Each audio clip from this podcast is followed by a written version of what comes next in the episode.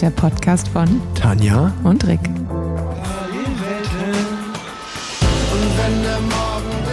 Parallelwelten, der Podcast von Tanja Erath und Rick Zabel. Herzlich willkommen zu einer neuen Folge und der Podcast wird präsentiert von Swift. Hallo Tanja. Hallo Rick. Du bist wieder Rennen gefahren. Ja. Erzähl mal. Ähm, es war sehr unspektakulär, weil ich relativ früh im Rennen schon meiner Teamkollegin das Rad geben musste. Ähm, und dann waren die darauf folgenden Radwechseln. Sagen wir, es gab noch ein bisschen technische Probleme beim Radwechsel oder beziehungsweise auch am Sparebike, weshalb ich ein zweites Mal wieder wechseln musste.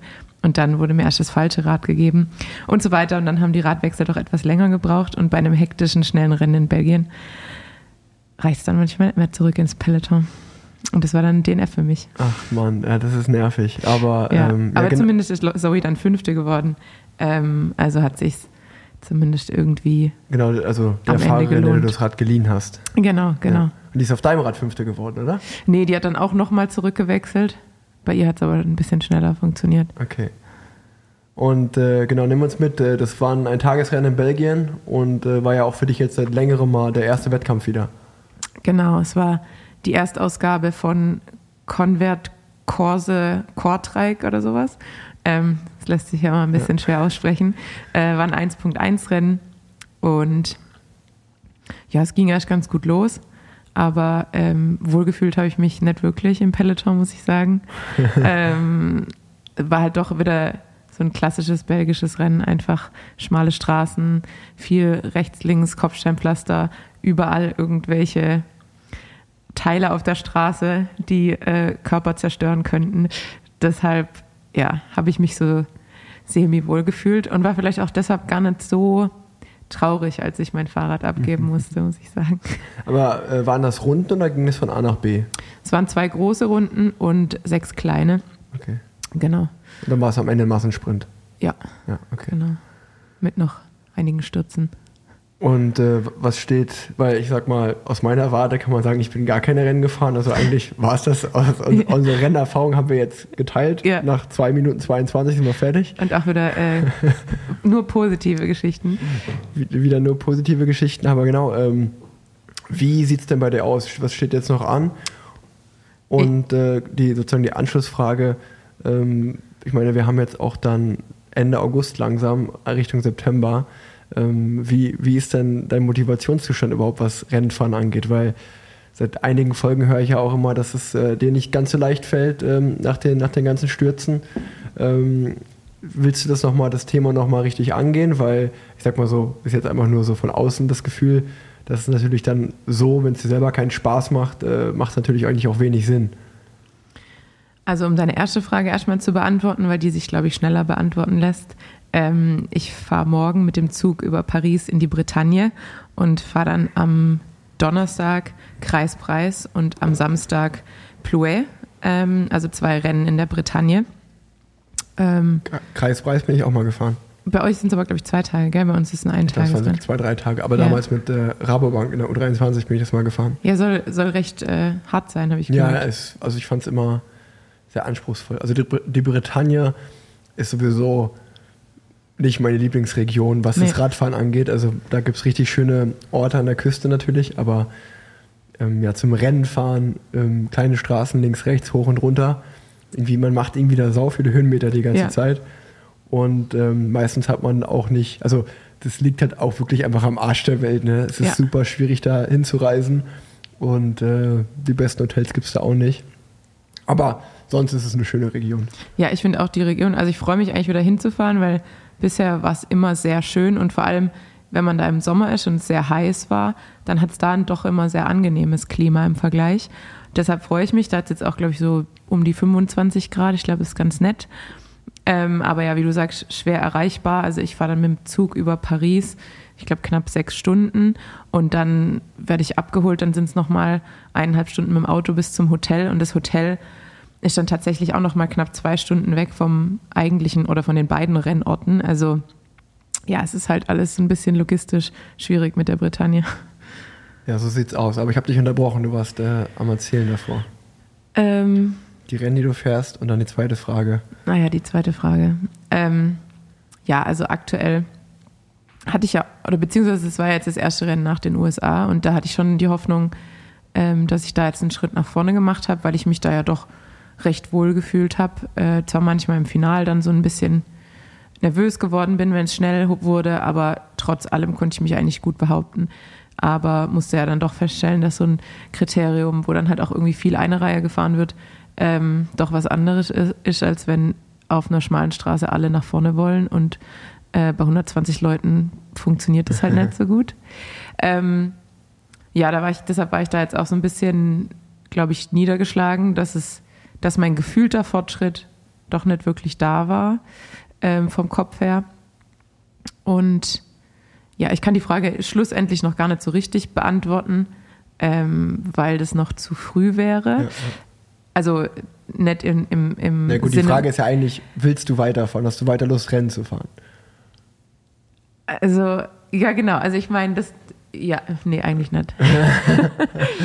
ähm, nee, ich sag mal so, ich müsste jetzt halt auf jeden Fall ähm, das nochmal angreifen in Form von, ich müsste es irgendwie bewältigen und an meiner Angst arbeiten.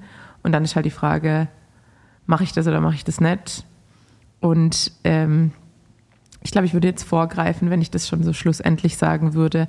Aber ich werde zu meinem Plan für nächstes Jahr wahrscheinlich in den nächsten Folgen was, ja, okay. was sagen. Also man muss ja auch dazu sagen, wir haben das jetzt eigentlich gar nicht vorher besprochen. Nee. Aber das kam mir ähm, gerade so in den Sinn, weil ja, mir, mir tut das natürlich auch sozusagen als dein Podcast-Partner. Ähm, will ich dich natürlich auch erfolgreich sehen und vor allen Dingen, oder was heißt erfolgreich? Das ist, Erfolg ist das eine. Ich glaube, das Allerwichtigste ist, dass es Spaß macht und dass ja. man Bock drauf hat. Und ähm, ich sehe ja bei dir, dass du immer noch sehr viel Spaß am Radfahren an sich hast und dass dir das Rennenfahren gerade ein bisschen schwierig fällt, aufgrund, was du gesagt hast, aufgrund von einfach äh, ja, einer Serie von blöden Stürzen, ähm, was sicherlich ja auch ganz normal ist, dass das dann irgendwie ein Traumata oder sowas auslösen kann.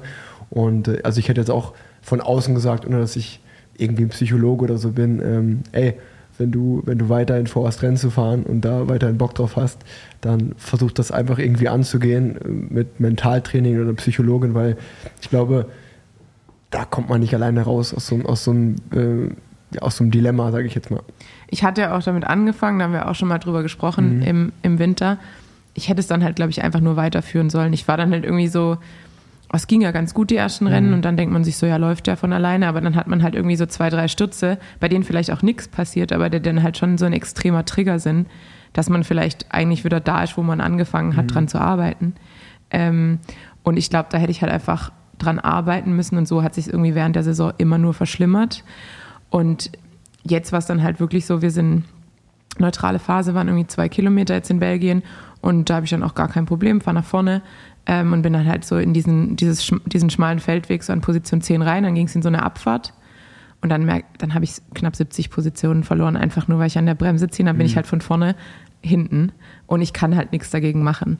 Und dann ist halt wieder so, das kennst du ja, dann, wenn man erstmal in der Position ist, dann ist es ein harter Kampf, wieder nach vorne zu kommen. Ja, ja. ja und ähm, dann muss man halt auch bereit dazu sein, diesen Kampf einzugehen. Und Voll da habe ich halt das, jetzt aktuell das Gefühl, dass es mich so viel Kraft kostet, ähm, mental, nicht mal körperlich, sondern Schon. mental, ähm, diesen Kampf einzugehen oder mich überhaupt annähernd dazu zu überzeugen, den Kampf einzugehen und nicht einfach zu sagen, ich bleibe jetzt einfach hier an der letzten mhm. Position und gut ist. Ja, das ist ja so, ähm, also mir ist es zum Beispiel gerade kurz einfach nur aufgefallen, als du gesagt hast, so mit dem, mit dem Bikewechsel und dann war ich eigentlich in dem Moment, im ersten Moment war man so erleichtert, ähm, dass, dass das Rennen für einen vorbei ist.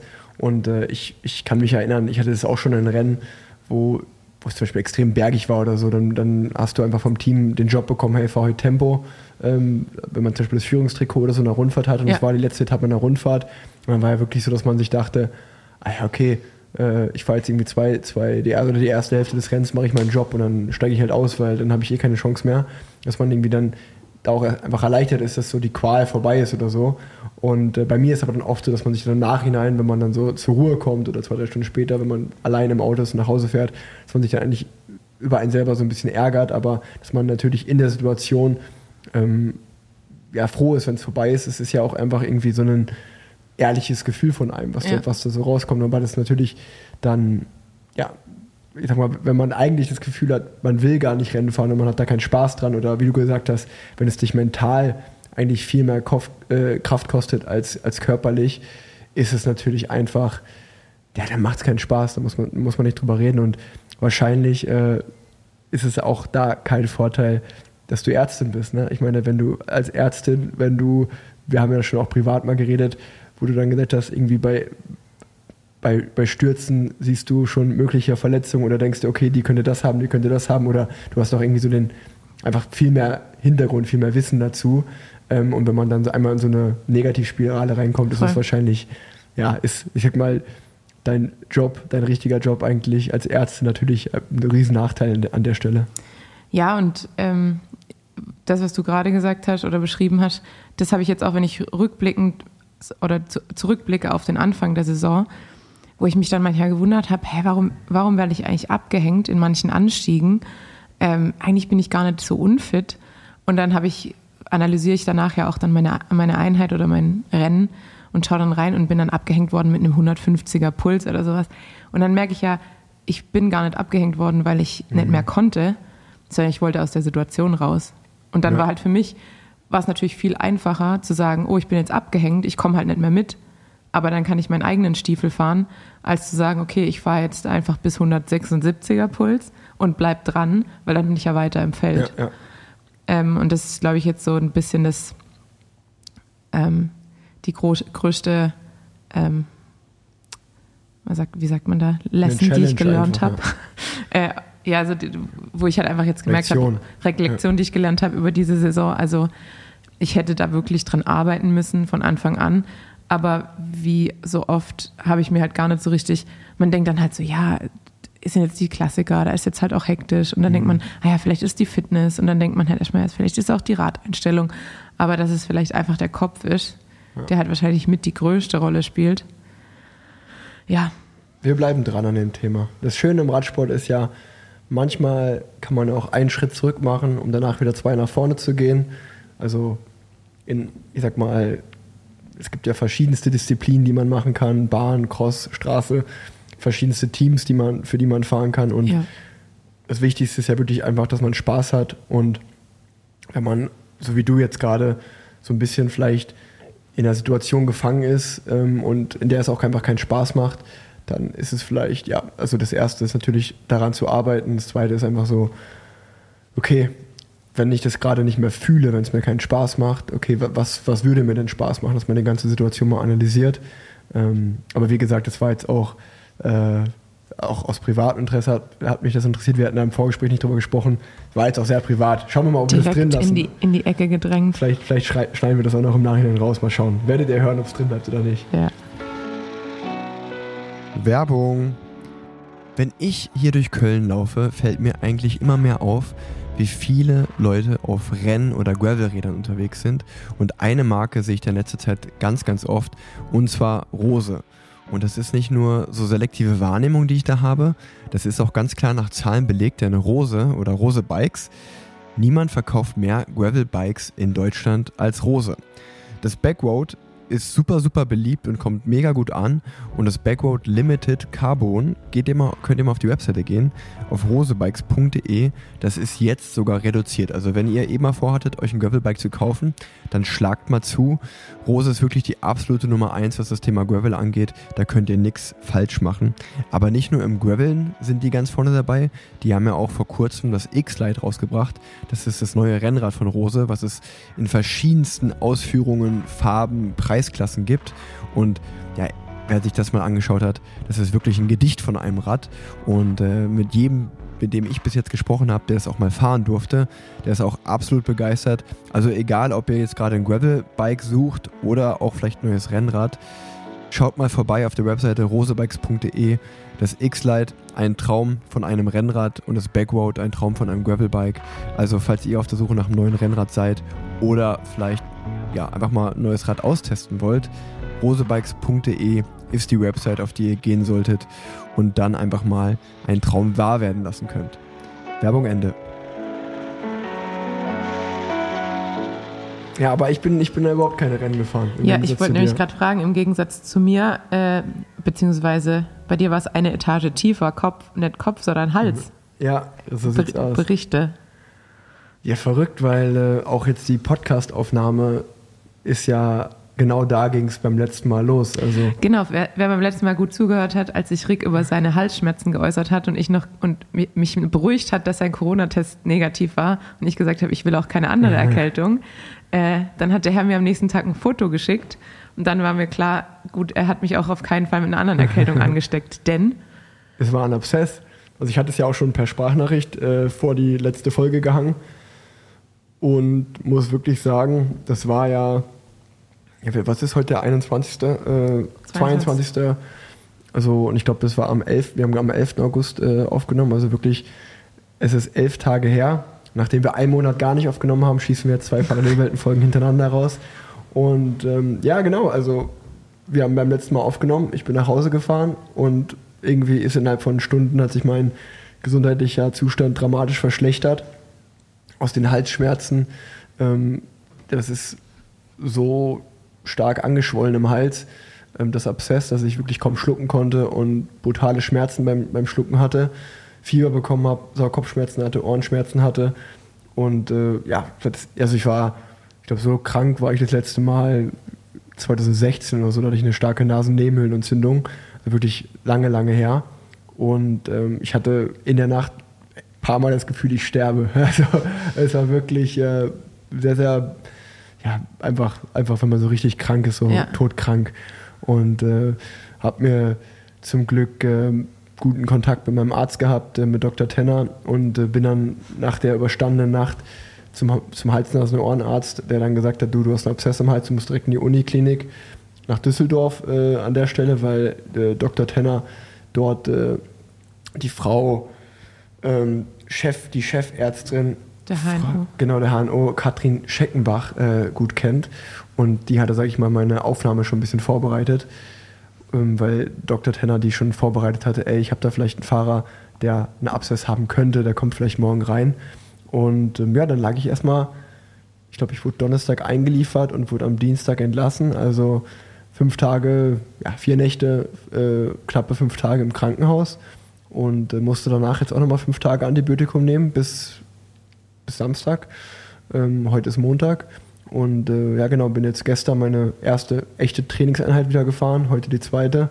Und äh, war zehn Tage komplett raus, ohne, ohne Sport. Und es kam super, ja, es kam super unerwartet. Es, Ja. so, es hat sich so voll random angefühlt, dass das jetzt passiert ist. Und ähm, ja, war sehr, sehr bitter. Ja, ich habe mir nicht auch gedacht, ich war ja da gerade auf dem Weg nach Darmstadt, als ich dann deine Nachricht bekommen habe, auf dem Fahrrad. Und dann dachte ich mir auch sehr blöd, weil das wird sich jetzt wahrscheinlich ein bisschen ziehen. Ja, also, also die, das war ganz witzig. Ich bin am, schon am, am Freitag, mh, da muss ich noch Antibiotikum nehmen.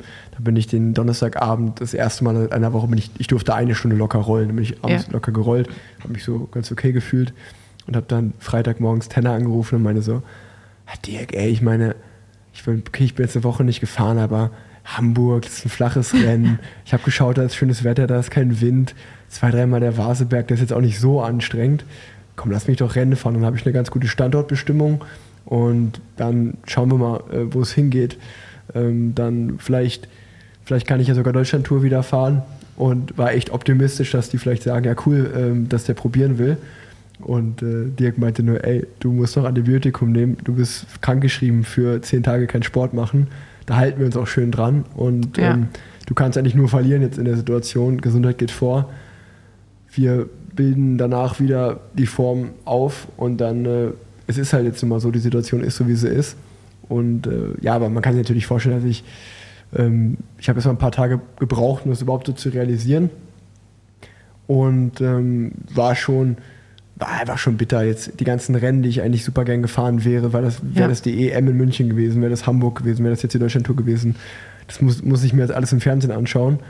Und ähm, ja, das tut, das tut auf jeden Fall schon weh, Ja. motivationstechnisch und auch jetzt nach Absprache mit dem Team ist es so, dass wir wohl der Einstieg so Richtung Mitte September planen, 11. September ein Tagesrennen.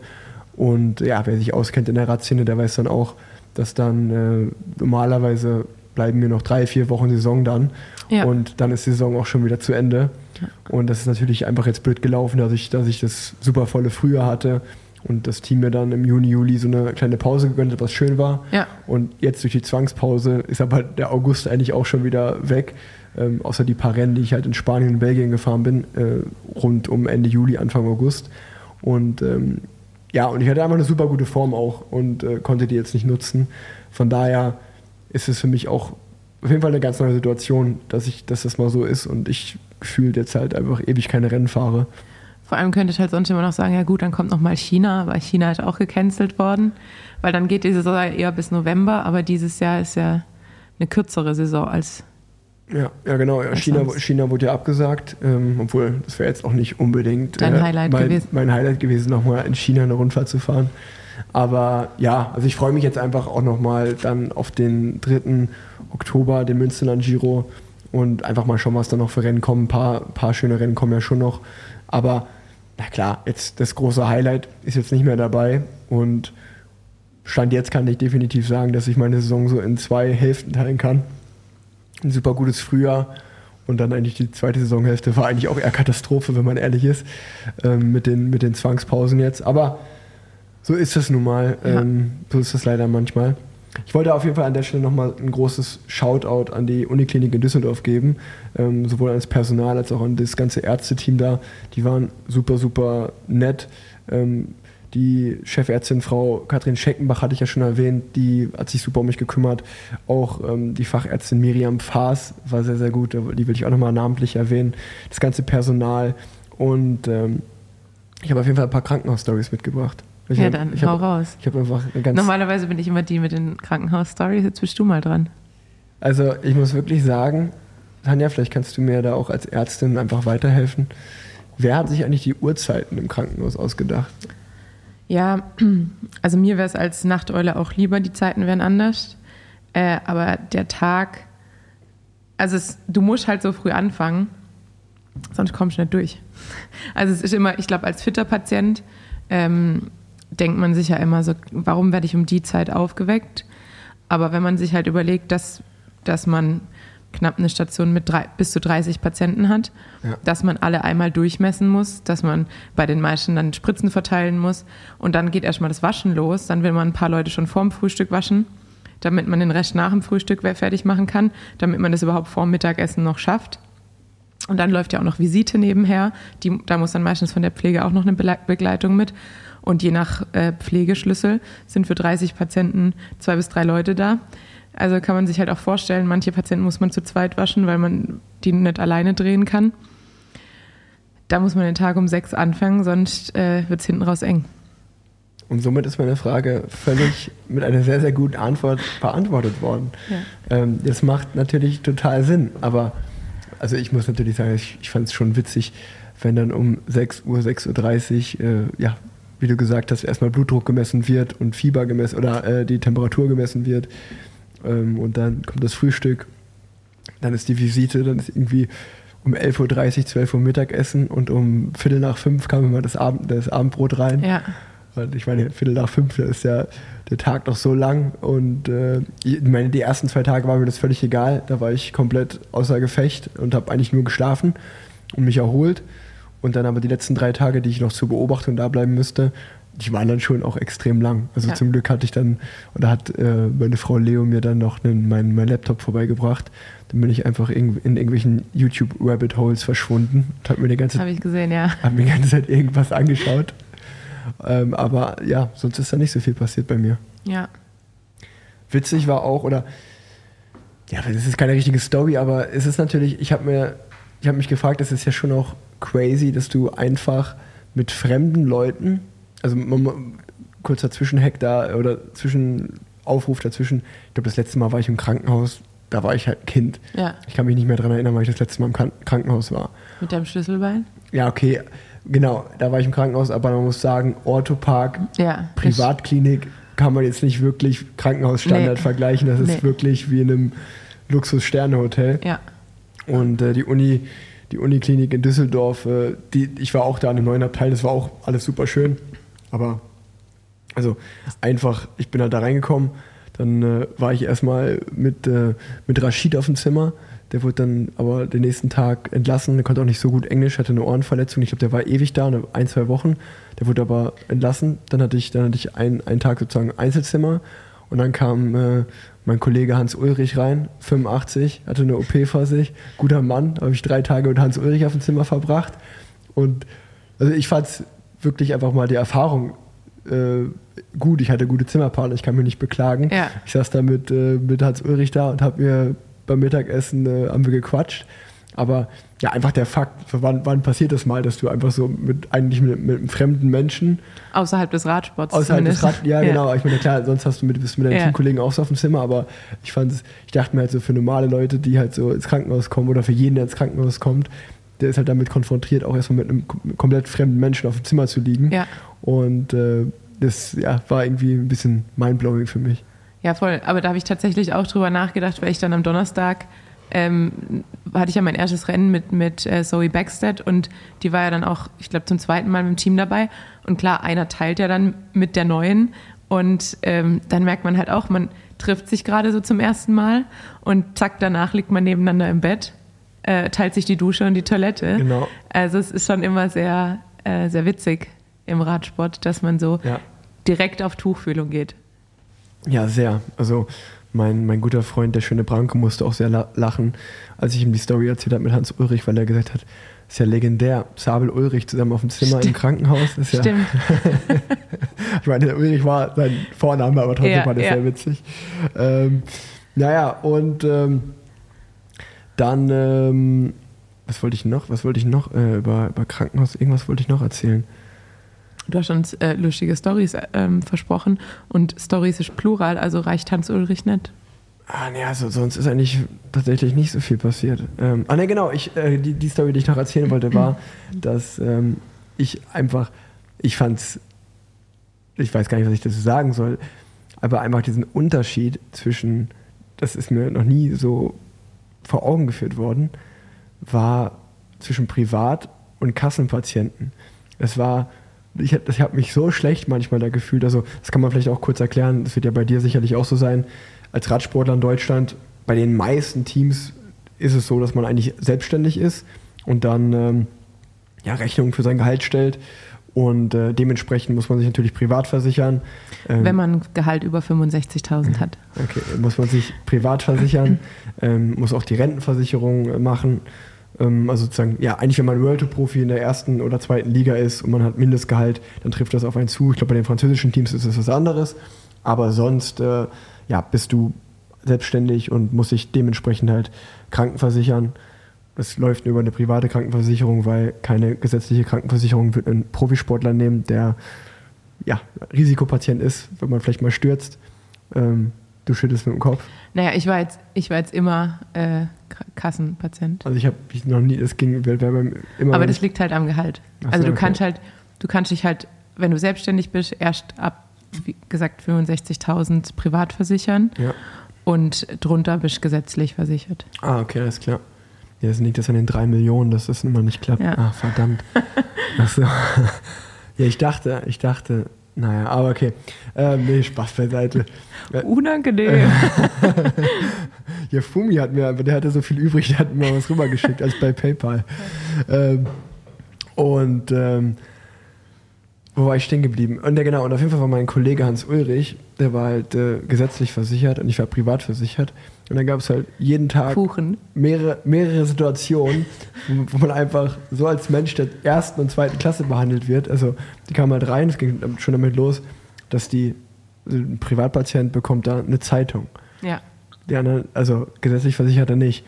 Hans Ulrich, sein Glück war, dass ich keine Zeitung lese. Ich habe zu ihm gesagt, ich lese alles an meinem Laptop oder Ja. am Handy, kannst die Zeitung haben. Das war auch einfach so sein Medium, der hat sich richtig gefreut. Aber dann war es auch so, die kamen immer mal wieder rein und haben so, Herr Zabel, heute, heute dürfen Sie sich drei Snacks von unserer Liste aussuchen. Und dann kommt man sich halt Süßigkeiten oder eine Cola, was auch immer aussuchen. Und dann schauen sie halt rüber zu meinem Zimmerkollegen, schauen sie auf die Liste, ah nee, nicht privat und gehen halt wieder raus und Ja. sagen, sagen nicht mal was. Und dann Ja. denkst du dir so, oh, das hat sich, das, das war mir immer so unangenehm. Und ich, also ich habe dann einfach mal geteilt, weil ich dachte so, ey komm, so, dann ha- habt du auch da was davon. Aber das war, das, das war mir so nicht klar oder da wurde mir vor Augen geführt, wie krass da der Unterschied gemacht wird einfach. Ja, ich war da auch ähm, richtig, also ich sag mal so, als ich meine Ausbildung angefangen habe, war zumindest was diese Service-Extras angeht, das gab es noch nicht in dem Umfang. Und ähm, das hat dann immer stärker zugenommen nach, durch diese Umstellung auf diese DRGs, Diagnosis-Related Groups, dass es halt wirklich nur so und so viel Geld für die und die Art von Krankheit und Behandlung gibt. Und dann wurden sozusagen immer mehr Extras für die Privatpatienten gemacht, damit man das zusätzlich abrechnen kann. Aber so tief kenne ich mich in der Materie auch nicht aus, weil das machen andere Leute. Ähm, und am Anfang hatten wir dann halt noch diese Service-Damen, die sowas dann übernommen haben. Und dann haben wir das halt gemacht. Und ich fand es dann auch immer total unangenehm, weil man lief dann halt mit dem Kuchen ins Zimmer und man konnte dann halt einer Person den Kuchen anbieten und der anderen eventuell nicht. Ähm, oh, deshalb habe ich mich immer schlimm. gefreut, wenn zumindest zwei Privatpatienten zusammen ja, im Zimmer ja, lagen, ja, dass es nicht auffällt, weil ansonsten ist halt extrem unangenehm. Oder dann auch bei uns im Krankenhaus gab es dann auch immer voll Bademäntel und so Kulturtaschen für die Privatpatienten mhm. und für die anderen. Also es war halt. Ja, auch Handtücher, stimmt genau. auch. Zum Beispiel, ich habe Handtücher bekommen und Hans hat dann seine eigenen Handtücher mitgebracht. Genau, und dementsprechend ähm, ja, war ich echt froh, als die Service-Damen eingeführt wurden und ja, ja, die ja. sich darum gekümmert haben und das nicht mehr meine Aufgabe war. Ja, also genau das war eigentlich so zum Krankenhaus Uhrzeiten dann die unterschiedliche Behandlung zwischen äh, Privat- und Kassenpatient und ähm, was war das, was, was habe ich noch? Genau, einfach mein Zimmer, meine Zimmerpartner, meine verschiedenen. Das waren so. Mehr habe ich ehrlicherweise nicht erlebt in den letzten zehn Tagen. Ich war entweder im Krankenhaus oder war zu Hause. Ich habe gar nicht viel erlebt. Ähm, das Einzige, was ich mir noch aufgeschrieben habe, dass ich Optimalgewicht jetzt habe. Ich habe dreieinhalb Kilo abgenommen. Bin jetzt auf. Antibiotika sei Dank, oder? 77 Kilo, ja, wahrscheinlich. Ich weiß, ja. Nimmt man ab durch Antibiotikum? Na, oft hat man halt nicht mehr wirklich Appetit. Ja, das merke, man, das merke ja. ich auch. Ich habe gar keinen Hunger mehr, ja. so richtig. Boah, das ist gut zu wissen. Nee, aber Antibiotikum ist nicht gesund, wenn man das nimmt, oder? Wie, nee. Du, ist eigentlich gar nicht gut für den Körper. Nee, weil du an sich ja, also du kannst, ein Antibiotikum kann ja nicht unbedingt ähm, unterscheiden zwischen guten und schlechten Bakterien. Ja. Und dein Darm vor allem äh, lebt ja davon, dass er ein ganz großes Spektrum hat an unterschiedlichen äh, Bakterien und diese Darmflora trägt ja zu, dabei, zu deiner Laune bei, ähm, dein Immunsystem, deine Verdauung, alles Mögliche. Mhm. Und dementsprechend kann das sich halt alles verändern, wenn sich deine Darmflora verändert. Und die verändert sich halt auf jeden Fall, wenn du Antibiotika einnimmst. Ich bin froh, dass wir dich hier als intelligenten Part in diesem Podcast dabei haben. Das ist sehr gut. Und ähm, ja, wir sind jetzt bei einer halben Stunde und haben sowohl deine als auch meine Rennstories komplett erzählt. Aber das Gute ist ja, es waren ungefähr eine Million interessante und spannende Radrennen in der Zeit. Also seien es die Europameisterschaften, äh, egal ob das das Rennen in Hamburg war, ähm, dann natürlich die Bahn-Europameisterschaft auch. Also Radrennen war viel. Ja, und weißt du, was ich mir ganz oben auf die Liste geschrieben habe, aber Happenings in der Zeit, in der wir jetzt noch nicht gesprochen haben, außerhalb von Rennen fahren, weil in der allerersten Parallelweltenfolge, wenn ich mich nicht ganz falsch erinnere, haben wir über Tom Dumoulins Rücktritt gesprochen. Stimmt. Und dann kam er wieder zurück vom Rücktritt, der Rücktritt vom Rücktritt. Und jetzt hat er vorab seinen schlussendlichen Rücktritt ja. verkündet. Deshalb habe ich mir das aufgeschrieben, weil es tatsächlich, glaube ich, vor zwei Jahren bei der ersten Parallelweltenfolge Thema war. Ja, also ich muss sagen, Ehre von meiner Seite aus, ähm, dass er da in seiner Pressemitteilung relativ klipp und klar gesagt hat, nee, ich bin durch. Ich kriege die Trainingseinheiten nicht mehr hin, sowohl von den Beinen als auch vom Kopf her. Ich hatte mir zwar als Ziel gesetzt, noch die WM zu fahren, aber ich habe irgendwie auch den Anspruch an mich, wenn ich da fahre, gut zu fahren und das sehe ich halt gerade nicht. Und dann einfach komplett klipp und klar einfach per Instagram oder halt per, eine, per Pressemitteilung zu sagen, so das war's jetzt, so auch, auch so jetzt, ja. nicht irgendwie dann und dann und auch nicht noch ein Abschiedsrennen oder irgendwas, einfach so, ich bin durch. Fand ich sehr, sehr ehrlich einfach. Ja, gleichzeitig fand ich es aber auch unendlich traurig, weil ich mir dachte, wie groß muss der Leidensdruck sein, wenn du sagst, okay, ich, ich nehme die WM nicht mehr mit, äh, ich nehme nicht mehr noch die letzten vier Monate Gehalt mit oder so, sondern ich sage wirklich jetzt, es ist vorbei, weil ich kann, ich kann nicht mal mehr aufs Rad steigen und meine Trainingseinheiten zu absolvieren. Also da habe ich mir gedacht, der Leidensdruck auf seiner Seite muss ja schon extrem hoch sein. Ja, das stimmt wiederum. Also genau, das sind immer die zwei Seiten der Medaillen und ja. äh, sicherlich, wenn man, wenn man da, ja, das hat, du hast auf jeden Fall einen richtigen Punkt, das stimmt. Ja, der, der, sonst machst du es ja nicht. Also du, ja. du hörst ja nicht einfach so auf, wenn du, wenn du nicht mehr, wenn du einfach wirklich gar keine Lust mehr hast oder wie du sagst, der Leidensdruck einfach zu groß ist.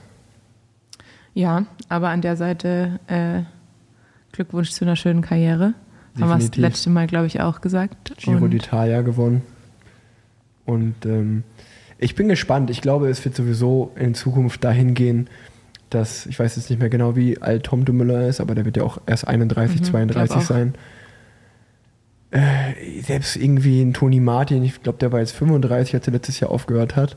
Ich glaube, es wird wirklich da auch in die Richtung gehen, dass, dass es so ich sag jetzt mal zwischen 32 und 35, dass das so das Alter wird, wo sich das einpendelt, ähm, wo Fahrer einfach, glaube ich, durch sind damit, weil Profiradsport so anstrengend geworden mittlerweile ist und so wie man wie man das früher kannte, dass Fahrer bis, ich meine, mein Papa ist bis 38 gefahren, irgendwie Jens Vogt ist bis über 40 gefahren.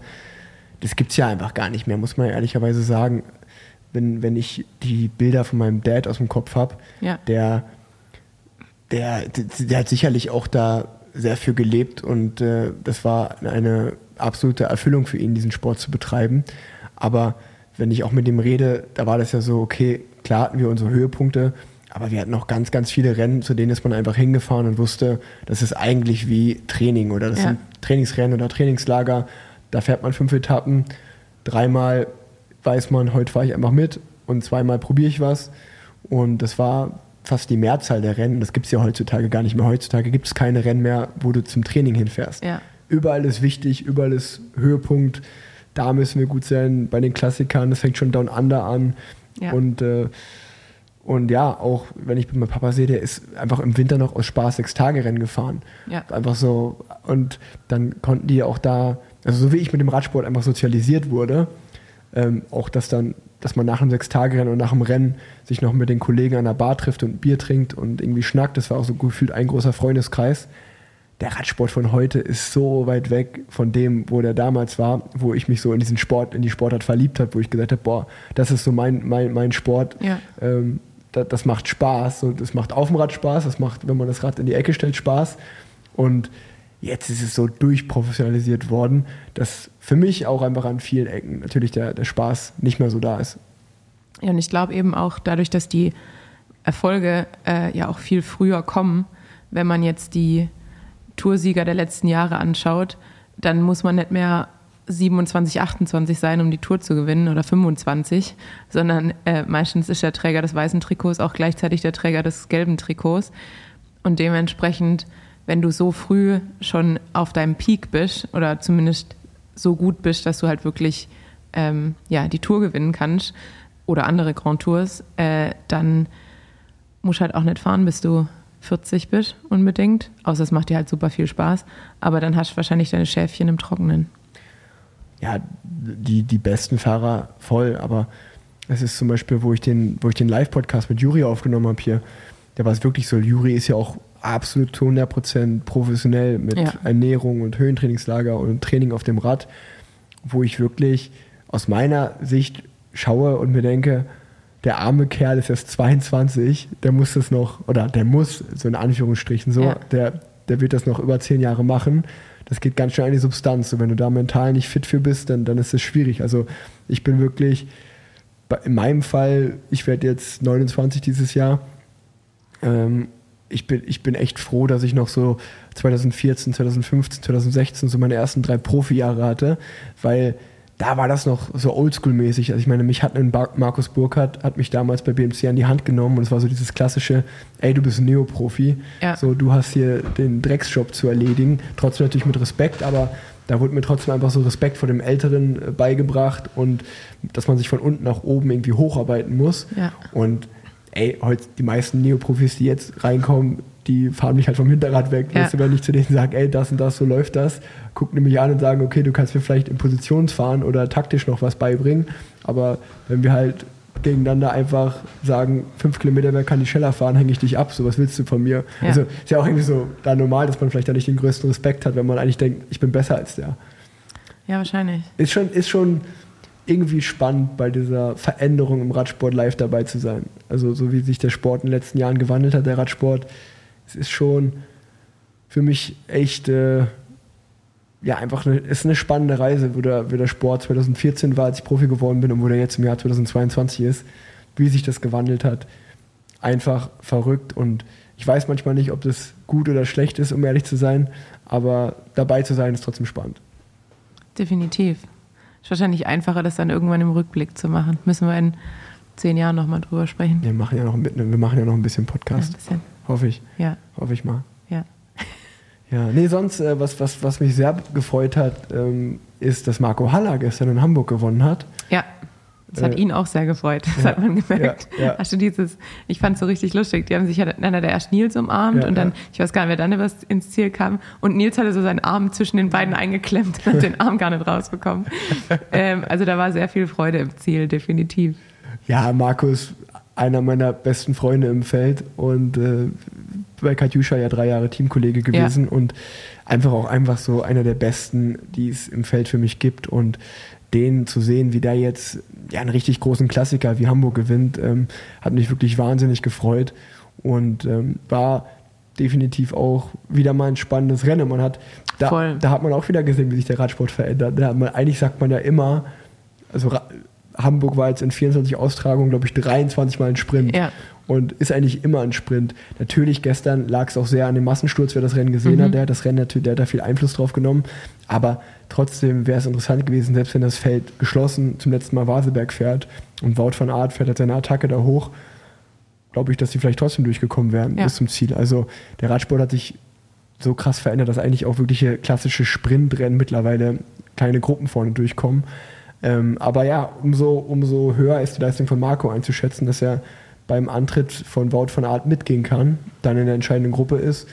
Und da muss man natürlich sagen, hat Van Aert ein bisschen gepennt im Sprint. Ja, aber oder, oder Haller hat, genau, er hat es halt äh, perfekt getimt, hätte ich gesagt. Ja gut, Van Aert schaut ein bisschen zur falschen Seite nach Genau, links rüber, ne? genau. Also, aber ich meine, im Endeffekt ist ja oft so, wenn du, wenn du einen Sprint fährst und du hast, du merkst gerade so, okay, er guckt in die eine Richtung, du weißt eigentlich so, beim nächsten Mal guckt er in die andere Richtung und dann fährst du auf der anderen Seite vorbei, ist ja eigentlich auch einfach nur der richtige Move. So. Ey, nee, zu 100 Prozent. Äh, ich, ich, meinte, ich meinte halt nur so, ähm, es war ja einfach von, von Patrick Konrad gut vorbereitet. Der, fährt, der fährt die Kesseln halt von Art so ein bisschen ein. Ja. Der fährt einfach das Tempo von vorne. Und Marco macht es perfekt, weil die, wer die Zielgerade in Hamburg kennt, die ist halt so wie so, wie so ein S so ein bisschen. Du fährst erst eine leichte Rechtskurve und dann zum Ziel kommt eine leichte Linkskurve. Und genau in dem Moment, wo du von der rechten Bande an die linke Bande fährst, ähm, schaut halt Van Aert nach links und Marco tritt halt rechts an und geht eigentlich immer erstmal mit dem weiteren Weg, aber halt den Weg, wo Van Aert nicht mit gerechnet hat. Ja. Und dann, das eine ist natürlich erstmal taktisch, das zu machen. Das andere ist, bis zur Linie vorne zu bleiben. Genau. Also man darf nicht vergessen, der Quintin Hermanns, der da am Hinterrad sitzt, der hat den Sprint bei Lüttich Lüttich aus der Gruppe gewonnen, ist Zweiter hinter Evenepoel geworden. Also Ja. Evenepoel war ja solo und der gewinnt den Sprint. Also den hinter sich zu lassen und auch einen Van Aert dann hinter sich zu lassen, äh, sau stark und ja, mega, mega cool für, für Marco. Das äh, war, das war so wirklich eins der Rennen, wo ich mich richtig krass über den Sieger gefreut habe Ja. einfach. Ja, vor allem, weil er ja auch einfach, er war ja letztes Jahr schon super stark. Ähm, und dann dieses Jahr, glaube ich, seinen ersten Sieg geholt in Norwegen seit sieben Jahren oder so. Ja, ja, genau. Ähm, und dass er jetzt dann direkt nochmal so ein Ding abschießt, ähm, ist super cool für ihn und richtiger Move zu Bora zu gehen, würde ich sagen. Zu 100 Prozent. Also Marco, äh, Marco hatte schon ein richtig starkes Jahr letztes Jahr bei Ja, Bahrain. da, ähm, vor allem bei den Klassikern, ja. der war ja immer und dann ist er nochmal mitgegangen und noch, Ja. also es war schon Ja. beeindruckend. Ja, und äh, aber klar, jetzt bei am Ende zählen auch, glaube ich, für die Leute da draußen immer die Siege und ich glaube, dass er jetzt auch einfach mit Bora natürlich das richtige Team um sich hat. Wenn du dann siehst, dass da äh, erst äh, Ide Schelling und dann Nils ähm, und dann noch äh, Patrick Konrad, die waren ja mit vier Mann eigentlich dabei. Ja. Und Marco, also das ist natürlich ein großer Unterschied, ob du dann drei Teamkollegen hast, die dich da, die auch mal eine, anderen, eine andere Attacke für dich covern und äh, dir einfach helfen. Oder ob du natürlich bei Bahrain in so einer Situation vielleicht alleine, Alleine bist. bist, ja. ähm, ja. Aber nee, klar, also großes, großes Lob. Ähm, bin mal gespannt, wie es jetzt bei der Deutschlandtour läuft. Ähm, gerade nachdem Emo Buchmann den Start bei der Vuelta absagen musste. Ähm, mit einer Bergankunft könnte er einer der Favoriten sein, ob Bora gleich so weitermacht, weil Sam Bennett hat ja auch gleich noch zwei Genau. der ersten beiden Vuelta-Etappen gewonnen. Ja, Die hatten auf jeden Fall ein krasses Wochenende. Ähm, kann man nur viel Respekt an der äh, Stelle zollen. Und ähm, ja, jetzt kommt die Deutschland-Tour. Aber man darf nicht vergessen, die letzten zehn Tage war European Championships in München. Und ähm, also zum Beispiel auf der Bahn, lass uns doch mit der Bahn anfangen. Auf der Bahn hatte ich das Gefühl, dass Deutschland alleine die Wettkämpfe macht. Also, ja, es hat auf jeden Fall einige Medaillen gehagelt. äh, ich glaube, es war jetzt die erfolgreichste Bahnkombination, äh, die es jemals gab. Äh, sowohl die Männer als, die, als auch die Frauen haben Medaillen geholt, sowohl die Sprinter als auch die Ausdauer. Also es war einfach äh, von hinten bis vorne eine gute Vorstellung. Ich glaube acht oder neun Golden. Also es ist tatsächlich ja schon fast so, habe ich mir gedacht. Es gibt mittlerweile jetzt so viele Europameister, dass es schon, also nicht despektierlich aber es ist ja schon fast jetzt nichts mehr Besonderes, wenn du Europameister oder Europameisterin geworden bist, weil gefühlt ist halt jeder, der halt BDR da angereist ist, war halt Europameister so am Ende. Es war so, ja, okay, haben einfach alle gewonnen. Ähm, so, so gesehen. Aber ich würde mich trotzdem über das hübsche Trikot freuen. Natürlich, ey, für, für, alle, für alle Respekt, ob das äh, die Pauline Grabosch, äh, Sophie Fiedrich, äh, nee, äh, Emma Hinze und Sophie Fiedrich, ja. ne? Genau. Äh, ja, Sophie. Die, die drei äh, haben ja Teamsprint gerockt, äh, Sprint, Kairin, 500 Meter, haben alles gewonnen. Und ähm, dasselbe ja bei den Männern viele Medaillen geholt. Im Männersprint äh, dann Theo Reinhardt, Roger Kluge gewinnt Madison Gold, Theo Reinhardt gewinnt noch Silber im Ausstellungsfahren. Ja. Also, ich meine, Theo ist ja auch schon alter Hase, der ist auch schon richtig lang dabei, aber bewährt sich immer wieder aufs Neue. Dazu muss ich aber noch mal kurz sagen, für alle, die es noch nicht gehört haben, obwohl es überall, glaube ich, Thema war, Viviani fährt morgens Straßenrennen und abends äh, gewinnt er Elimination Rates. Ja, das ist äh, also schon, krass. Schon, schon krass. Ja, voll, voll. Aber ja, ich meine, das, äh, das ist krass. Ich meine, der war ja auch im Massensprint bei den Männern siebter. Ja. Und ähm, gerade Aus Ausstellungsfahren ist ja wirklich so eine harte Disziplin. Ja. Ähm, ja, da kann man nur, kann man auch an der Stelle nur den Hut ziehen. Ja, also wie gesagt, äh, auf der Bahn ein voller Erfolg für den BDR. Da hat es wirklich Medaillen geregnet. Und ähm, auf die Straßenrennen war gestern, lass uns mal mit dem Frauenrennen anfangen. Ähm, Lisa Brennauer hat ihre Karriere gestern beendet. Ja, ähm, verabschiedet sich mit dem vierten Platz. Natürlich ein bisschen schade mit der, mit der Medaille, wäre es noch schöner gewesen.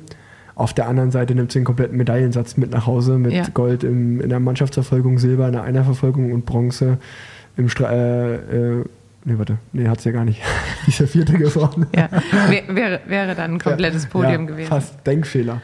Aber ähm, ich glaube, äh, bei Lisas Karriere kommt es dann nicht auf eine Medaille mehr oder weniger an. Und ich wette, sie hätte es sehr gefreut, äh, auf dem Podium die Karriere abzuschließen. Aber ich glaube auch so blickt sie auf ähm, eine ja, sehr erfolgreiche und sehr erfüllende Karriere zurück.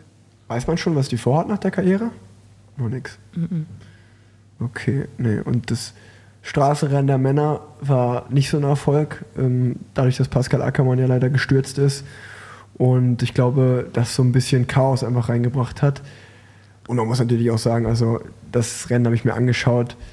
Halleluja, das war wirklich, äh, ja, zwei Kilometer vom Ziel die Rechtskurve und dann eigentlich ein Kilometer Sprint bis zum Roundabout, bis zur Wende und dann ein Kilometer wieder zurück. Das war schon, äh, da ist mir so ein bisschen als Anfahrer das Herz aufgegangen, zu sehen, die ganzen Züge nebeneinander ja. und wie sich da gebettelt wurde. Und da ist es natürlich auch einfach super, super schwierig, das gut in die Tat umzusetzen, dass der Sprinter genau da ist, äh, wo er sein soll. Bei Italien war es ja krass, wie die es eigentlich optimal timen und dann einfach alle nacheinander explodieren. Und ähm, ja, Fabio Jakobsen wird Europameister. Danny van Poppel fährt super gut an. Und ähm, an sich auch ein, ein spannendes Rennen. Ähm, also zumindest der, der Sprint. Die Runden an sich waren nicht so spannend. Aber der Zielsprint war dann umso spannender. Ich habe mir das Männerrennen tatsächlich, äh, muss ich zugeben, gar nicht angeschaut. Ähm, und das Frauenrennen, da habe ich ähm, nur die ersten 80 Kilometer gesehen und dann musste ich leider aufs Rad. Deshalb ähm, habe ich am Ende nur die Ergebnisse bei Pro Cycling Stats geguckt. Also ich müsste mir beide Sprints noch anschauen. Beim, beim Frauenrennen fand ich es total interessant im Finale. Da sieht man dann schon noch krasse Unterschiede, so wie halt Männer anfahren und wie Frauen anfahren. Ich fand zum Beispiel bei, beim Frauenrennen gestern was, du konntest total sehen, wie die so ihren Plan verfolgen. Also es war wirklich so, auf der rechten Straßenseite war halt der Zug von Italien für Elisa Balsamo und auf der linken Seite war der Zug von Holland für äh, Lorena Wiebes. Ja. Und dann sind die halt einfach so wirklich so mit drei Meter Platz auseinander. Ja. Es halt links war ein Zug und rechts war ein Zug und es war wie so ein, ja, einfach wie so ein Pferderennen so. Und dann hat Italien eigentlich die bessere Vorarbeit gemacht. Und dann ist aber Lorena Vives halt einfach rechts rüber gefahren, ans Hinterrad von Balsamo gegangen und hat dann den italienischen Zug genutzt, Ja. weil die Holländer ein bisschen äh, die PS ausgegangen ist. Aber die haben auch das ganze Rennen kontrolliert, muss man sagen. Ja. Ähm, ja, war, war auf jeden Fall äh, cool zu sehen. Ja, ich habe mich für meine Teamkollegin Oma Shapira gefreut, weil die an sich auch ein echt starkes Rennen gefahren ist. Ich meine, für sie war klar, als kleine Bergfahrerin mit 43 Kilo äh, wird das jetzt nicht ihr Kurs. Aber ich glaube, sie hat das Beste damit daraus gemacht, direkt am Anfang attackiert und dann äh, waren sie eingeholt, dann war sie direkt in der nächsten Ausreißergruppe, dann hat, waren sie wieder eingeholt, dann hat sie direkt wieder attackiert. Ähm, und die hat jetzt bisher auch keine gute Saison, deshalb hat es mich für sie richtig gefreut, ähm, dass sie da so ein gutes Rennen hatte. Ja, ja, die hat sich sehr aktiv gezeigt. Ich möchte mich auch bedanken noch bei den ganzen Nachrichten, die ich zum Holz bekommen habe. Ähm, da habe ich wirklich einige Nachrichten bekommen. Ich habe es noch nicht geschafft, allen zu antworten, aber ja, vielen Dank erstmal, dass ihr da ähm, ja, euch die Zeit genommen habt, äh, euch bei mir zu melden. Mal schauen, äh, was, was daraus wird aus dem, aus dem Projekt. Und, ähm, Ja, mein Onkel Paul, auch fleißiger Hörer des Podcasts, hat auch ein paar Vorschläge geschickt. Die kann ich dir nachher noch zeigen. Sehr Äh, gut. liebe Grüße an der Stelle und an meine Tante Dagmar. Alles Gute zum 60. noch. Nachträglich. Werbung. Sag mal Leute, seid ihr vielleicht gerade auf der Suche nach neuer Radbekleidung, neue Bib-Short, ein paar Socken, neues Jersey oder der Winter steht ja auch vor der Tür, vielleicht braucht man mal eine neue Regenjacke, was auch immer, da kommt ihr an Wisen nicht vorbei. Ich sag's euch ganz ehrlich, wäre ich vertraglich nicht verpflichtet, immer meine Teambekleidung zu fahren, dann würde ich auch auf jeden Fall mal in den Flagship Store von Wisen gehen. Der ist ja direkt hier in Köln, dort wo ich auch wohne, am Brüsseler Platz und würde mich da mal einkleiden, weil die Sachen sind nicht nur fair produziert, alles in Europa, was mir persönlich sehr wichtig ist, sondern auch einfach vom Style her, ja, einfach eins 1A, 1 Plus äh, kann man nicht anders sagen. Und warum irgendeine andere Radmarke fahren, wenn man auch eine deutsche Radbekleidungsmarke supporten kann? Ähm, ich bin auf jeden Fall großer Fan und ich bin froh, euch mitzuteilen, dass ihr 10% auf die gesamte Wisen-Kollektion bekommt als Planset-Hörer oder Hörerin. Ihr müsst einfach nur wisen.net slash Planset eingeben. Dann wird der Discount direkt angewendet oder ihr geht ganz normal auf die Webseite auf wisen.net, denn dort äh, ja, könnt ihr euch auch die anderen Sachen anschauen. Zum Beispiel hat André Greipe, ja, mein damaliger Teamkollege und sehr, sehr guter Freund, eine eigene Kollektion mit Wisen rausgebracht. Wie ich finde, sehr, sehr gelungen. Ähm, sieht schön aus und ja, wie gesagt, die Qualität der Radsachen ist einfach Bombe. Das hat André mir schon ein paar Mal erzählt. Könnt auch gerne mal auf, auf André oder auch bei Wisen auf dem Instagram-Kanal vorbeischauen und euch davon überzeugen. Das Design sieht super aus. Und spätestens, wenn ihr mal das Trikot oder die Bibshot anprobiert, seid ihr sicherlich auch von der Qualität, von der hohen, hohen Qualität von Wisen überzeugt. Deswegen, ähm, ihr findet den Link wie immer in den Show Notes und bekommt 10% auf die gesamte Kollektion. Lasst euch das nicht entgehen. Werbung Ende. ähm, ja, sonst war, sonst war tatsächlich radsporttechnisch nicht viel. Ich, Ja, nur Negativschlagzeilen gab es noch. Wart, ich, also ich saß eigentlich immer nur abends vom Fernseher und habe die ganze Zeit Sport geschaut, auch wenn es Leichtathletik dann abends immer war.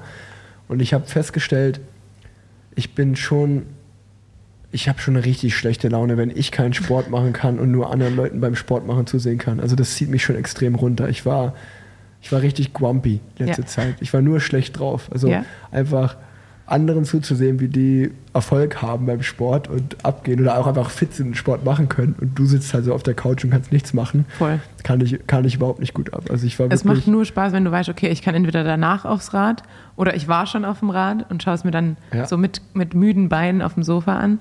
Aber zu wissen, ich kann selber nicht aufs Rad, ist wirklich blöd. ja. Also es tut mir auch voll leid, dass ich jetzt hier in dem Podcast heute nicht so viel erzählen kann. Also auch meine Krankenhausstories waren jetzt auch nicht der, so super spannend, aber bei mir ist halt wirklich weder was passiert, noch, äh, also ich war wirklich einfach nur schlecht drauf die letzten zehn Tage. Also die, ich muss wirklich sagen, dass so der Mitte August, das ganze Jahr war echt cool und, äh, und ich war immer happy. Aber das war bis jetzt so der absolute Tiefpunkt. Die letzten zehn Tage war schon so richtig, richtig low einfach. Ich war, ja, war einfach alles blöd. Ja, aber ist ja auch wieder ein guter Reminder dafür, eine gute Erinnerung daran, äh, dass halt alles blöd ist, wenn man nicht gesund ist. Ja. Und Da alles temporär. Ja, nach dem Tief Ja, kommt auch voll. wieder ein Hoch. Ja. Alles geht vorüber. Ja.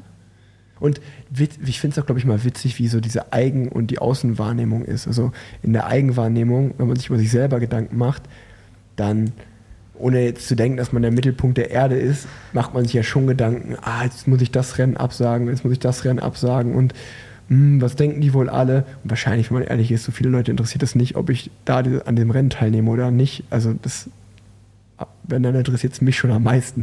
Ja, ja man ist halt immer, man ist immer der Hauptdarsteller in seiner eigenen Serie und man denkt immer irgendwie so, alles bleibt stehen, wenn man nicht mitmacht. ja. Aber läuft halt alles genauso weiter. Genau so sieht's aus. Aber auch wieder ganz gut zu wissen, dass man mit beiden, also es stellt einen wieder mit beiden Beinen, Füßen auf dem Boden. Ja. Du wolltest von negativen Schlagzeilen berichten. Ja, Quintana. Ja, richtiger Idiot. Was soll man dazu sagen? Ne? Ja. Also, aber da, da, das sind auch einfach so die Punkte, wo ich einfach immer wieder den Glauben an Radsport verliere. Ne? Genau. Und das, das ist das, was mich dann halt auch immer so deprimiert, weil man da ja dann auch, man weiß ja auch genau, das hört jetzt wieder jeder. Ja. Und dann kommen wieder so Nachfragen, ja, wie ist das denn jetzt im Radsport? Mhm. Ich dachte, der wäre sauber. Und dann weiß man halt, man muss sich ja selber damit auseinandersetzen, obwohl ich persönlich jetzt gar nichts mit Quintana am Hut habe. So. mich, ich muss auch ehrlicherweise, mich nervt es einfach so krass, wenn ich so wie, also Quintana war das eine, dann war ja aber auch äh, Lopez, ähm, der, der Kolumbianer von Astana, der da in irgendeine zwielichtige Story in Madrid am Flughafen verwickelt war. Dann wurde er suspendiert vom Team, dann wurde die Suspendierung wieder aufgehoben. Dann kann er auf einmal Burgers runterfahren, fährt direkt wieder aufs Podium, fährt jetzt wohl älter. Und äh, also dann äh, wurde jetzt ja auch der ein Schweizer Mountainbiker äh, positiv getestet. Ähm, und das sind dann so die ganzen, also wenn ich zum Beispiel beim Giro bin und ich hänge irgendwo in der Reihe und bin halt voll am Leiden und kann Ja. nicht mehr, dann, äh, dann, dann, kann, dann sehe ich irgendwie zum Beispiel dann Quintana oder Lopez vorne rumballern, da denke ich mir so, da werde ich so wütend, ey. da werde ich so wütend, ey. Und dann liest du sowas halt im Nachhinein und denkst dir halt einfach, ey, ich bin sauber und mache halt alles in der Macht Stehende, äh, um halt meine bestmöglichste Leistung zu bringen. Da rede ich nicht mal davon, irgendwie ein Radrennen zu gewinnen. Aber ja, wenn sich dann einfach Leute nicht an die Regeln halten, es ist so, es ist so, also nicht nur, wie du sagst, nicht nur, dass es einfach den, den Ruf zerstört oder uns irgendwie immer wieder in ein schlechtes Licht stellt, auch einfach persönlich fühlt man sich einfach betrogen dadurch, ne? Und äh, das ist einfach schon, das ist schon richtig räudig. Und habe ich das jetzt richtig verstanden, dass er sozusagen dagegen vorgehen will, gerichtlich oder wie sagt man da, juristisch, ähm, weil, also für die Leute, die es vielleicht nicht wissen, im Radsport ist Tramadol seit, ich glaube jetzt seit 2019 äh, verboten, ist aber grundsätzlich jetzt von der Welt äh, Anti-Doping-Agentur, sagt man das so, Ja. Organisation von der WADA, ähm, nicht verboten, aber sozusagen die UCI geht nochmal einen Schritt weiter und verbietet es, weil es eben auch kein, keine sichere Substanz ist, weil es halt einen, sag ich mal, sehr einschränkt ähm, und man ganz sicher keine Maschinen führen sollte und auch ganz sicher nicht in einem Peloton Rad fahren sollte. Ähm, und deshalb eben dieser erweiterte Ban von der, von der UCI, von Tramadol. Und so wie ich das jetzt verstanden habe, wollen die Anwälte dagegen vorgehen, weil sie sagen, ja gut, aber die WADA verbietet es ja eigentlich nicht und dass die UCI jetzt nochmal einen draufsetzt, ist ja Quatsch.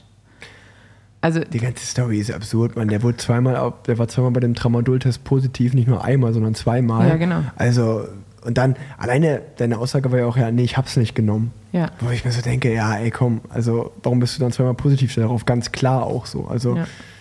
Naja, ähm, ist einfach, einfach, ich war noch nie ein Quintana-Fan und das, äh, auch, also auch im, im Feld fährt er immer rum, ähm, ja, einfach ne- kein, einfach kein beliebter Fahrer. Und äh, die Story, die Story passt jetzt einfach da auch wieder irgendwie rein. Und ja, einfach, einfach frustrierend, wenn man, äh, also ich, ich bin dann immer so, ich würde es dann manchmal so am liebsten gar nicht wissen, weil wenn du, wie, du, wie wir gerade gesagt haben, wenn du aus deinem eigenen Training das Beste gibst und du weißt halt, okay, ich wurde halt an dem Berg abgehangen und ich bin in dem Sprint Sechster geworden, dann kann ich gut damit leben. Aber zu wissen, so, dass halt andere irgendwie mit unerlaubten Mitteln besser fahren, das ist einfach, ja, das ist, kann man gar nicht beschreiben, das Gefühl ist einfach scheiße. Ja, und halt auch, also grundsätzlich halt auch vom Sicherheitsaspekt, was aktuell ja mein größtes Problem Ja, ist im. Feld. Also zu wissen, dass es dann halt doch Fahrer gibt, die mit Tramadol im Feld rumfahren. Ich meine, ich würde mich jetzt auch nicht mit einem Promille aufs Rad setzen. Also ich, ich kann mal eine, eine Story zu Tramadol erzählen, die mir gerade einfällt. Als ich mir 2018 das Schlüsselbein gebrochen habe, ähm, war ich im Autopark bei Dr. Tenner und ähm, es war halt irgendwie Mittagszeit rum und er hat gesagt, okay, morgen um 11 Uhr ist der Termin. Und es war dabei einfach ein offener Knochenbruch, den ich im Körper habe und ich musste noch Ja. die Nacht überstehen. Und dann habe ich halt äh, Tramadol bekommen, sozusagen als Schmerzmittel gegen, mein, äh, gegen meinen Knochenbruch für eine Nacht. Ich habe Tramadol genommen und ich habe nicht mehr ich habe mein Schlüsselbein einfach nicht mehr gespürt. Ja. Das war einfach weg, der Schmerz. Und das hat davor, dachte ich, so, die Knochen halt- haben halt so aneinander gerieben bei jeder Bewegung. Ja. Es war so unangenehm, es war so schmerzvoll und dann war der Schmerz einfach weg. Ja. Und dann war für mich so, Alter, das nehmen Leute im Rennen? Ja. So, dann, keine Ahnung, also für mich stellt sich das dann halt auch, also dann, natürlich tun deine Beine dann nicht weh, Ja. wenn du attackierst, so, weißt du, so, Ja. hä? Ja, So. und, und also ich kann dann auch wieder aus meiner Erfahrung jetzt mit meiner Wirbelsäule im, im letzten Herbst sagen, ich hatte dann auch Codein im Programm ähm, und da habe ich halt auch gemerkt, ich war wie in so einer wie in so Watte gepackt. Also ich habe einfach, ich konnte noch nicht mal eine Folge irgendwie auf Netflix anschauen und der Storyline folgen, weil halt einfach mein Hirn wie, wie so Matsche war. Deshalb habe ich ja dann auch gesagt, ich möchte es nicht mehr haben, was ich dann sehr bereut habe, Ja. ähm, weil der Schmerz dann starke Spitzen erreicht hat. Aber ähm, ja, da kann ich mir halt überhaupt nicht vorstellen, unter dem Einfluss von so einem Mittel irgendwie reaktionsfähig in einem Feld zu sein, äh, wo man ja schon mit, mit 100% Reaktion Voll. Manchmal doch stürzt. Also, naja, Naja, also auf jeden Fall eine ganz, ganz, ganz beschissene Story für den Radsport. Und äh, also auch, auch zum Beispiel jetzt bei mir nochmal, äh, ich war jetzt, wie gesagt, auch im Krankenhaus und äh, habe halt hochdosiert einfach Antibiotikum bekommen über zehn Tage. Und das war zum Beispiel auch einer der Gründe, warum mein Team gesagt hat, so, ey, nee, du fängst jetzt erstmal wieder bei Null gefühlt an, Ja. trainierst und fängst halt in drei Wochen erst auch wieder an mit Rennen. Einfach so aus Vorsicht und auch weil die Gesundheit an erster Stelle steht. Und natürlich unter sportlichem Ehrgeiz äh, wäre ich auch jetzt gerne Hamburg oder so gefahren, aber wenn man natürlich eine Sekunde sein Gehirn einschaltet, weiß man natürlich, okay, das ist absolut die richtige Entscheidung Genau. und äh, nicht irgendwie auf Medikamenten oder irgendwas, äh, irgendwelche Rennen zu fahren. Und ähm, ja, aber da, ich glaube, das unterscheidet halt auch noch viele Teams, ob die ein gutes Ärzteteam haben und ich meine ein gutes Ärzteteam in dem Sinne, dass die Gesundheit des Fahrers an erster Stelle Ja. steht ähm, oder ob man halt irgendwie ein Ärzteteam hat, die dich auf irgendwelche, die die Leistung an erster genau, Stelle wo die stellen. Leistung an erster Stelle steht. Und zwar kurzfristig. Ja. Ähm, ich habe noch eine Story von heute Nacht beziehungsweise heute Morgen, die ich äh, erzählen wollte. Wir sind ja hier in Köln und Köln ist, Köln ist sehr bekannt für die grünen Papageien. Kennst Ja. du die grünen Ja, ja, Papageien? ja. Also für alle Nicht-Kölner, irgendwann hat mal irgendjemand grüne Papageien, irgendwelche Breitband oder irgendwas Bandsittiche heißen die, ähm, freigelassen und die haben sich dann wahrscheinlich aufgrund von keinen natürlichen Fressfeinden hier unendlich verbreitet. Und die schlafen alle in einem Baum. Also ich habe da auch mal nach, noch mal nachgelesen, der stand direkt an der Deutzer Brücke. Und die fliegen dann tatsächlich von ihren Nistgebieten irgendwie von 30 Kilometern immer abends an diesen einen Ort und schlafen da alle zusammen. Und äh, die hört man eben auch nachts, weil die laut schnattern und sehr tief fliegen, hört man die immer laut über Deutz fliegen. Heute Morgen bin ich dann von diesem typischen Papageienschnattern wach geworden, weil wir mit offenem, offener Tür zum Hof schlafen, weil es aktuell so heiß ist in der Wohnung. Und dann habe ich die Tür zugemacht, weil das eben ein sehr lautes Geräusch ist, habe mich wieder ins Bett gelegt. Auf einmal höre ich einen richtigen Schlag, laufe zum Balkon, dann liegt auf meinem Balkon einer von diesen Sittichen und so ein kleiner Mauersegler. Und dann haben die sich da wohl irgendwie so ein Battle geleistet oder haben sich gejagt und sind einfach gegen unsere Scheibe geflogen. Aber hätte ich wohl diese Scheibe nicht ungefähr eine Minute vorher zugemacht, Ja, die- die wären die einfach, die wären bei uns ins Schlafzimmer geflogen. Und dann hätten wir einfach so einen Sittich und so einen Mauersegler im, im Kampfmodus gehabt. Im äh, in unserer Wohnung, ja. Im Bett, Ja, Genau. schön in der Mitte. Ja, und die, der Papagei ist dann wieder durchgestartet. Der Mauersegler hat noch ein bisschen Motorschaden gehabt. Der hat dann noch so zwei, drei Stunden auf dem Balkon verbracht und ist dann wieder weggeflogen. Ach ja. Ja. Aber Weißt du, wer die mitgebracht hat nach Köln? Nee, aber jetzt kommt wieder so eine Rick Zabel-Geschichte. Pablo Escobar war das. Das, der hat ja nicht nur Nilpferde nach Kolumbien einge, eingeschleust, sondern auch Papageien nach Köln. Das sind die wenigsten, aber habe ich aus einer sicheren Quelle. Ja, von, von äh, wie, wie war das von Tom Cockpit? Tom Cockpit war das, genau. Ja. Ja, das war aus derselben Quelle das Rick Zabel für Vanti Grobert ist der Fan. ähm, ja, du Tanja, ähm, es war sicherlich nicht die spannendste Folge, aus meiner Seite, zumindest von meiner Seite aus. Ach, ich glaube, es war ganz War nett. ganz gut. Ja. Sehr gut. Ähm, Können wir noch, äh, sonst, wer, hast du noch was auf deinem Zettel? ja, ich wollte noch was wir noch. anmerken, genau. Ich bin ja unabhängig davon, dass äh, wir wissen ja nicht, ob der Anfang drin bleibt oder nicht, aber dass der Das Anfang nicht so positiv klang. Aber trotzdem habe ich ja jetzt fünf Jahre ähm, im Profiradsport verbracht. unterschrieben. Genau. Ich Der Profiradsport verbracht und auch eine sehr schöne Zeit äh, gehabt bisher und sehr gute Erfahrungen gemacht. Und auch hier im Podcast sitze ich nur deshalb. Ähm, und wie manche vielleicht wissen, ist mein Weg in, der, in den Profiradsport die Swift Academy gewesen. Und die Swift Academy geht auch wieder los. Und äh, zwar am 12. September bis zum 9. Oktober. Ähm, alles, was ihr dafür mitbringen müsst, ist, gut, ihr solltet ein Fahrrad haben, ihr braucht eine Rolle. Ich habe mir aber auch eine von einem Freund geliehen, also das sollte gehen. Ähm, und ihr dürft aktuell in keinem UCI-Team oder World Tour-Team sein. Ähm, die genauen Vorgaben und was man alles erfüllen muss und wie viele Workouts und Rides, Rides es sind, äh, findet man aber auch alles online. Meldet euch gerne an. Es gibt es sowohl für Frauen, äh, für Canyon SRAM, als auch für Männer. Bei Alpecin de Koenig heißen sie mittlerweile.